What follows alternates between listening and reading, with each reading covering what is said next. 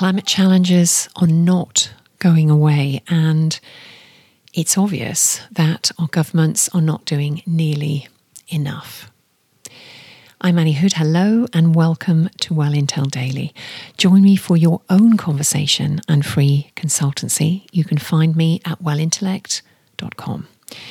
This is the podcast that makes well-being work for you and your business. Objects in the mirror may be closer than you think. That's the safety warning present on many vehicle mirrors, warning against complacency or assumption of having time or space to make that move, to pull out into another lane without causing an accident or disaster. It's what came to mind when I saw this new research relative to ecological tipping points being nearer than we first thought. Ecological tipping points refer to the collapse of ecosystems. An example here would be the Amazon rainforest. It would mean abrupt change with many ripples. Last week, the IPCC, or the Intergovernmental Panel on Climate Change, that's the UN's top science advisory body, the IPCC published new research sharing the science of the interacting elements behind ecological tipping points. So, less about the threads, the individual threads of change contribution, and more the compound reaction when all of those threads interconnect and impact together. So, in short, it speeds everything up.